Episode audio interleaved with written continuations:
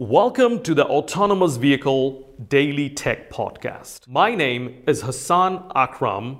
I am the host of the Autonomous Vehicle Safety and Security Podcast. This is my second podcast, and in this podcast, we will be broadcasting focused discussion on technical subject matter. Enjoy the podcast, and thank you so much for listening. Corporate culture, extreme accountability. So what do I mean by that? Corporate culture is your foundation for engaging your people. You have to build the corporate culture, not in terms of offering snacks in the cafeteria. That's not corporate culture. Offering snacks in the cafeteria, fruits in the cafeteria is not corporate culture. People will not come and stay in your company because of that. And if they do, they're staying and coming to your company for the wrong reason.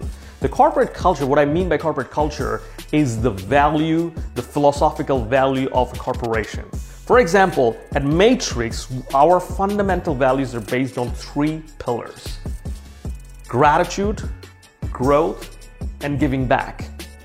So if your corporate culture is complaining, people are complaining about things, there is no way they'll be engaged in any project or any constructive mechanism. So they will have to have the feeling of gratitude. They will have to have uh, the feeling of accountability. They should take accountability, and gratitude brings accountability. The second one is growth at Matrix. So growth is very, very important. We want to grow personally. We want to grow for our every, every engineer at Matrix. We want them to grow not only technically with technical knowledge, but also in their personal development. Finally, give back. For example, this tech talk Uh, that we do, podcasts that we do, the meetups that we do. We want to give back value to the community, to the automotive industry, because we have got so much from the industry. So our corporate culture is based on these things, and we want to bring extreme accountability.